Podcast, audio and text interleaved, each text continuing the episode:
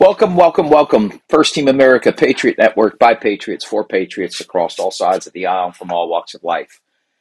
Today is Wednesday, April, hold up, wait for it, 20th, 2022. So, talking about Rep. Madison Cawthorn, who has really caught the ire and criticism of the Republican Party, the GOP, the lame duck party that loves to, the party of McConnell, McCarthy, and all the other Graham, a bunch of limp-wristed, pathetic, do-nothing people who get up there in DC and make boasts that they're doing stuff for the people and then railroad the country. I'm not a fan of the GOP, and I'm even less of a fan of the Democratic Party. They've seized control of the United States. Enough of my opinion on this one, that particular facet, but it is important to remember who's in power in the GOP and why they wouldn't want Rep. Cawthorn speaking about what he said during an interview with the Warrior Poet Society. Basically, I'll condense the version. Don't want to keep you too long. My time's important just as yours. But Rep. Cawthorn mentioned in an interview with the Warrior Poet Society that he had been invited to the sex cult parties, orgies up in D.C. by politicians themselves, as well as watching others do drugs that claim to be against drug use on TV and when so convenient, but yet witness some snorting cocaine off their keys. After those remarks were made and published, the liberal media, of course, grabbed it, as they should, and others within the Republican Party became increasingly alarmed, so much so that Rep. McCarthy, who appears to be a patriot but isn't, decides to castigate Rep. Cawthorn, for speaking these words and for saying such things. He claimed he wanted to know who it was, and I'm sure Cawthorn told him. Let's just cut this bullshit out right now. I thought I could get away with a podcast without cursing. Sorry.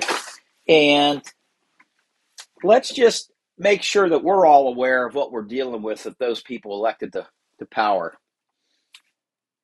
The biggest thing that occurs when good people are elected to office is immediately they want to know your pressure points. They want to know what drives you. What's your secret?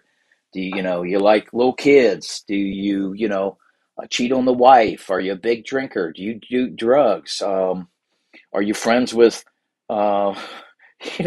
which dictators, despots? Do you dress in drag? I mean, all kinds of stuff. There are people that they're paying to find this shit out on you. Why do they want to do that?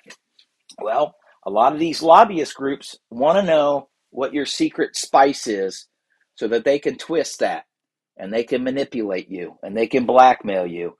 It's a known thing that occurs in the halls of power that to get somebody to vote for your bill across the aisle, you need to have something that can break them, ruin them, crush them.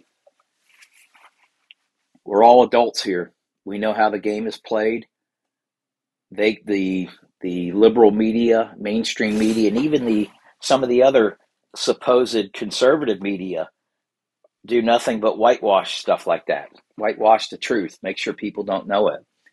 I mean, we know that, what was that, Bob Menendez or whatever that politician, Democrat, accused of going after kids in the Dominican Republic and actually still in office, I think, right? I'll do some work on that one, that last comment, to see whether he's still in office.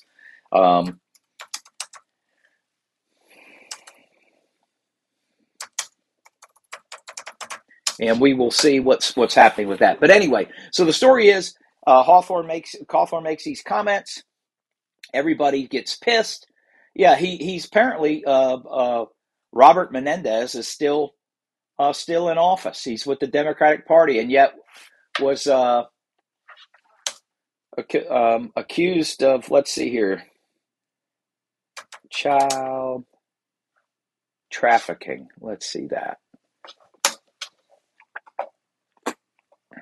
Okay, it was hiring underage prostitutes. It's no doubt. Underage hookers in the Dominican Republic. Okay, did anybody doubt that one? I sure as hell don't. I don't need the WAPO to tell me that it's not true, because they know it's not true. That's bullshit. Sources come out, people know, people talk, and I guarantee you that's not above something that might not happen, that couldn't happen. I mean, it's right there. So anyway, I say these things because the Republican Party is doing damage control. And what they're trying to do now is primary Cawthorn out of office because he spoke about the sex cult, drug party. And that's the rule of that, is never talk about it, never admit it. Just play along. And he got invited to that, no doubt, because he's 26. Because he's young, impressionable, and they want to get some dirt on his ass so that they can break him, and he will do the bidding of the party over the people. And that, my friends, is the secret sauce of why they do what they do.